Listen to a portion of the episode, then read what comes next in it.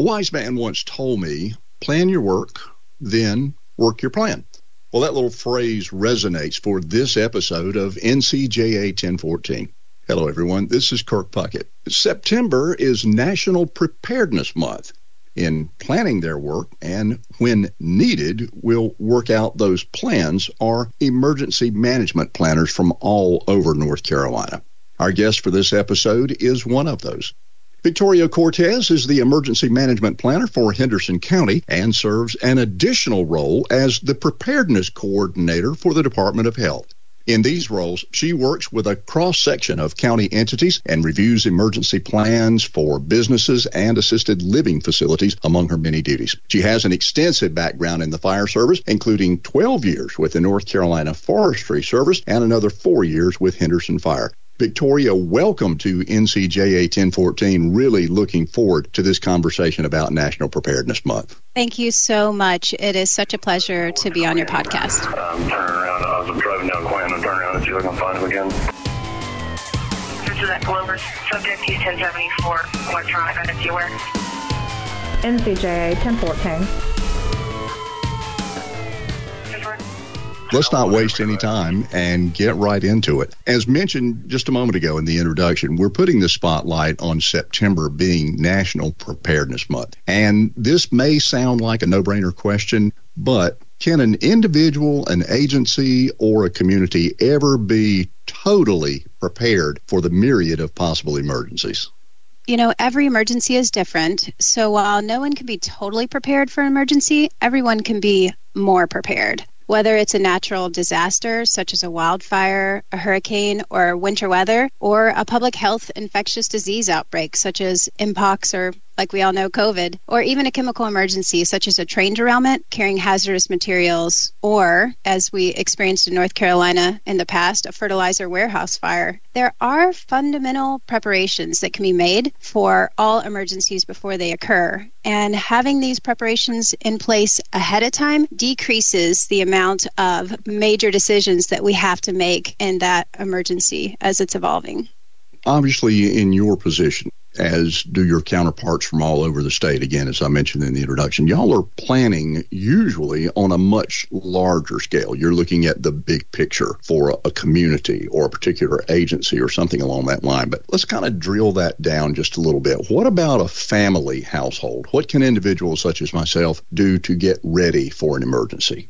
Kirk, the best thing to do is to create a plan. And there are five essential elements to creating a plan. And as I'll give some more information later, uh, ready.gov is a great resource that can walk families through this. But the first step is figuring out how they're going to receive emergency alerts and warnings. Because when emergencies strike, public safety officials are going to use different systems to alert you, but you won't get updated unless you're subscribed. So there are many different different apps people can sign up for or alerts through their county or the city that they live in. Usually these are found on a county's website or a city's websites. And these early notifications and warnings are imperative to be aware of a potential emergency. The second part is trying to find out what somebody's shelter plan is. And sometimes an emergency requires you to seek protection in your home or at your work or some other location when that happens. And that time can vary from disaster to disaster. And so it's really important that folks stay informed and follow any kind of instructions by local authorities. And choosing to shelter may be necessary for different emergencies like staying in your home or possibly going to a mass care shelter or sheltering in place, for example, your office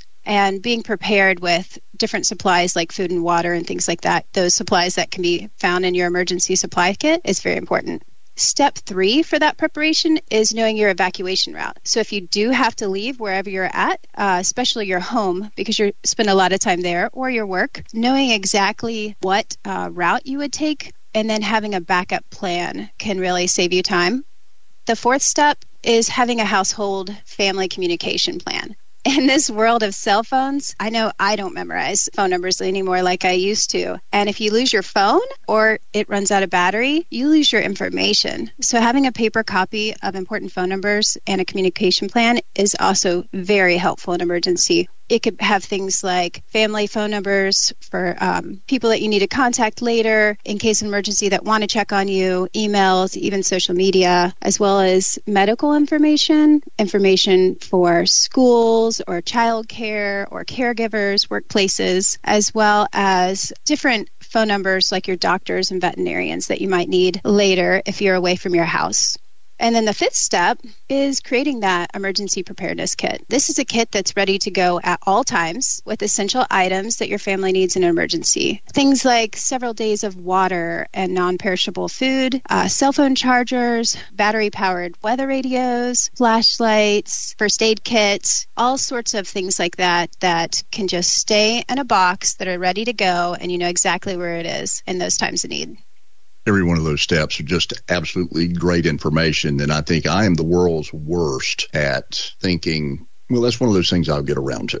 Or, you know, it's not really storm season, so I'll just wait. So I think probably the takeaway for me, and I'm sure most of our listeners, is as you listen to those five steps, is to actually take action. Don't put those things off because the next thing you know, you procrastinated yourself into a little disaster or a small emergency or crisis that's popped up. And then obviously it's a little too late. So, so thanks for sharing those because those are really great tips. So uh, I'm going to kind of peel off of that for just a little bit. I've heard these terms no notice and notice events. Would you describe those and how plans can be put into place for each? And while we're delving into those, maybe peel back a layer of the preparedness onion as to how these apply to first responders. Sure. Hurricanes, for example, are events that we know they're coming, and those are considered notice events. We have time to plan and prepare. Like some storm is churning up in the middle of the ocean, and we can see a path, and we'll say, okay, in five days it's going to be here, and kind of have a idea of an event that's going to happen. A no notice event refers to an unpredictable disaster, such as a train derailment or a structure fire or flooding and associated landslides. And those emergencies don't allot the same time of pre notification, but there's still things people can do to be more prepared for the unseen events before they occur. For example, having a plan to evacuate your home and having a designated meeting place installing smoke alarms can save lives in a fire. Similarly, knowing your evacuation route and having that emergency preparedness kit ready to go will be helpful in the train derailment scenario. From a first responder LEO perspective, uh, working through these emergencies, um, if we have the plans in place ahead of the emergency, we can leave assurance that our families that we're leaving at home while we have to go work are going to be ready to go and we can kind of leave knowing you know they're in a good place also, from the first responder and law enforcement perspective, the more training we can do with other emergency organizations in our jurisdiction, the better prepared we are when that emergency occurs. For example, um, law enforcement will need to make notifications for an immediate evacuation, uh, for example, from the fertilizer plant fire. In this scenario, law enforcement would work with emergency management possibly fire and EMS, and having a tactical plan of how notifications would be made and what specifically will be said can save precious time and provide a consistent and clear message to those affected. For example, you might say, drive this far, and over the loudspeaker, say this exact message and use your siren this handful of times. And this was a lesson that was learned from that Weaver fertilizer plant in Winston-Salem, um, where basically they weren't really they said oh we need to go evacuate all these people. And then afterwards they said you know it probably would have been helpful to say specifically this is exactly what we're doing because you want to make sure in an emergency like that people are very panicked and they're leaving their houses immediately. And it's very good to have a consistent message of exactly what they um, what they need. And then to that point it kind of made me think of something else where um, in emergency management specifically we're never well sometimes we are but most of the time we're not really recreating the will what we're doing is we're saying this is a lesson learned from this community or this county or this part of the state and then we can utilize it and modify it to fit the needs in our county and so it's really just a great opportunity to learn from other people's experiences and then make our county or our jurisdiction more prepared for future emergencies. Well, I feel that goes back to my first question about can you be totally prepared? And are you always prepared? And and your answer to that was great. It, it, it really is kind of an evolving process where you feel like you have made a plan and when you finally get out to work the plan find out that oh gosh you know here's an i that we didn't dot and here's a t that we didn't cross. And as you said learning from other communities and sometimes those, let's don't call them failures, but let's just call them maybe missteps, are things that can benefit others. And I know that's just kind of an evolving process that you all go through. And to me, it's just amazing. So it does kind of lead me into this next question that I'm pretty confident most people have no clue about the amount of time that communities and individual agencies invest in creating plans for practically every emergency imaginable. But I am confident, given your work history, industry, you probably have some personal experiences. Would you share one of those? And and obviously there are differences in communities, but at the same time there are similarities in emergency preparedness. So I say all that to say I believe you can probably localize the process from your front row seat.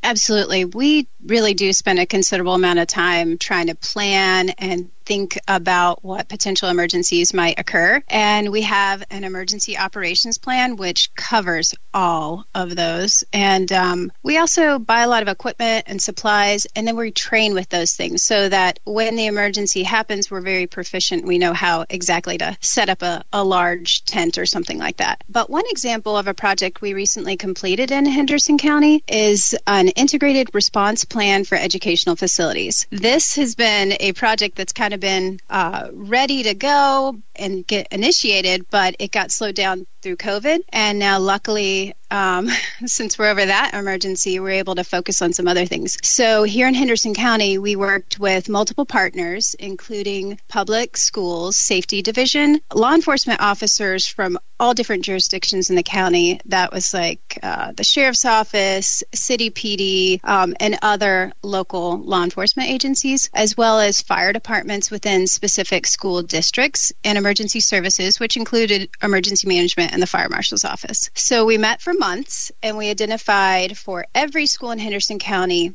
road closures, primary and secondary staging locations, command post locations, primary and secondary landing zones, media staging. And this would be for any kind of a large scale event at any school. It didn't necessarily have to be an active assailant, but any kind of large scale event. And then we created a map for every school. And so there is a specific map with all of those spots designated on it. And then we have wrapped it up into a large PDF with different links so you can go to certain pages quickly, as well as a checklist for an active assailant at a school. And the school system has also rolled out a new standard response protocol, so we've added that. And then at the very end of it, also in an appendix, is a plan of each floor plan for each school. So all of this in one large document that is electronic and it can also be printed that law enforcement officers, first responders can just have at their fingertips, then we don't have to think about where those things are going to be in, in times of emergency. And so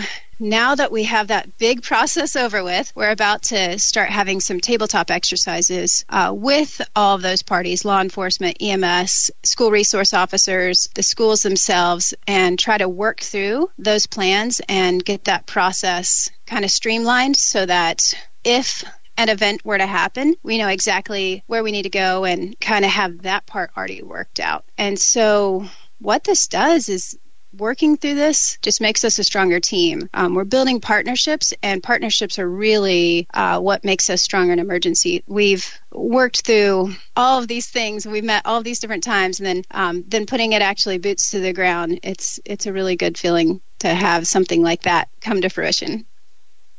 Well, for me, the, the takeaway from there is I'm sure it is for a lot of the first responders who are listening. There are a couple of things that kind of come back into my memory in public service, and I call them the two T's. One is talk. And it's obvious from your experience that there was a lot of talk between agencies. And I find that so vital because I also remember a time probably well before you were born, that agencies just did not talk to each other. They showed up at a scene and there was chaos simply because there had been no discussions about who was going to do what. I mean, uh, the term incident command probably didn't develop in my career until sometime in the early to mid 70s. But now there's there's time and and there is talk and and of course second to that is the training you can do all the planning you want to do. You can write all the PDFs you want to write. If you don't train for those things, you're going to miss a lot.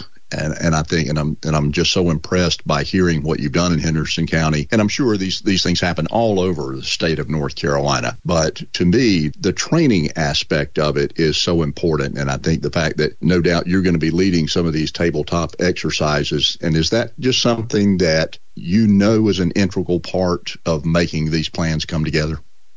Oh, absolutely. I think it's imperative. We can write plans all day and they do nothing if they just sit on the shelf. And so it's super, super important to actually get the folks out, pull those plans out, look through them. Um, and the first step, I think, a really easy to manage step is a tabletop exercise. And then following that up with a functional exercise where you're actually doing this and setting things up, you know, on the ground. But a quicker and first step is to just sit around a table and say, okay, this situation happened, and what are we going to do about this, and where are we going to set up this, and what resources are we going to call now, and kind of talk through that. And then when we go to actually do that at a school or something like that, somewhere in the community, it's a lot easier because we've already kind of that muscle memory you know? That's with all sorts of first responder training is is muscle memory. We've already looked at that. We know where those things are. We know where to pull that out of and it's second nature. So yeah training is essential because you can only go so far with a piece of paper. Through that well, Victoria, as we begin to wind down this episode of NCJA 1014, is there anything else we as individuals can do to learn more about emergency preparedness? And I guess more specifically, what kinds of resources are available to help us become more aware and maybe more importantly, more ready? Yes. So ready.gov is an amazing resource and it's a really easy website to remember. There are a ton of resources available and they're very easy to understand and use. There are templates and printouts that anybody can utilize, as well as resources for kids to help kids understand preparedness. Uh, they even have uh, information grouped by age, like kids, teens, family, as well as educators, and they make it fun. Um, there's this little Pedro the penguin that can help children understand little um, preparedness messages. It's really great. Other ways to get more involved as a first responder. I know in Henderson County we have a local incident management team. Uh, we meet once a month, and it's a really great opportunity to get involved and see things like incident action plans or IAPs being developed for events or creating maps for events like a lost person, for example. We recently had a training where we have this application, it's called Sartopo, and we use it, and now we're using it with our law enforcement agencies. So as they are looking for a lost person, we can track where they are in the field so we can see in real time oh, our this officer has gone here, or this team has gone here, or the rescue squad is here, and we can kind of pinpoint things like that of where we need to look. So that's been invaluable. But also creating that partnership is so important, and um, with the fellow responders. And I think, you know, it's not just for the chiefs of the departments. I think it's really important for people of all ranks to get involved in things like that because when an emergency happens, the chiefs might be at a conference on the other side of the state, you know, so it's really important for all of us to, to be little leaders in our own right and kind of get involved because when situations happen like that, we need every all hands on deck. I think building relationships is the most important aspect of preparedness uh, for a first responder. Knowing who you can call for any given situation in your time of need is is really imperative. It's like it was not before my time the Rolodex. It's like having a Rolodex, you know, of business cards, but really it's just relationships. Um, handshakes go a long way, and thankfully now that COVID's over, we can start seeing people and having meetings again in person that's what it's all about. It's just creating those relationships. Yeah, it's pretty amazing to see the technological change that we have gone from the Rolodex to the mobile data terminal. That's uh, I'm fortunate to have seen both of those. Victoria, thank you so much for your insight and more especially for the service that you're providing to the residents of Henderson County. That's you're just valuable. thank you so much. It's been a pleasure to be here. Well, we've all heard that special tone on radio and TV alerting us to the emergency action notification test. We're reminded that in the event of an actual emergency, the tone would be followed by official news and information. It's all part of the plan for those who spend their days planning for the worst and hoping for the best. September is National Preparedness Month, and my guest on this episode of NCJA 1014 has been Victoria Cortes, the Emergency Management Planner for Henderson County. On behalf of the North Carolina Justice Academy, this is Kirk Puckett. And until our next episode of NCJA 1014, please stay safe. NCJA 1014.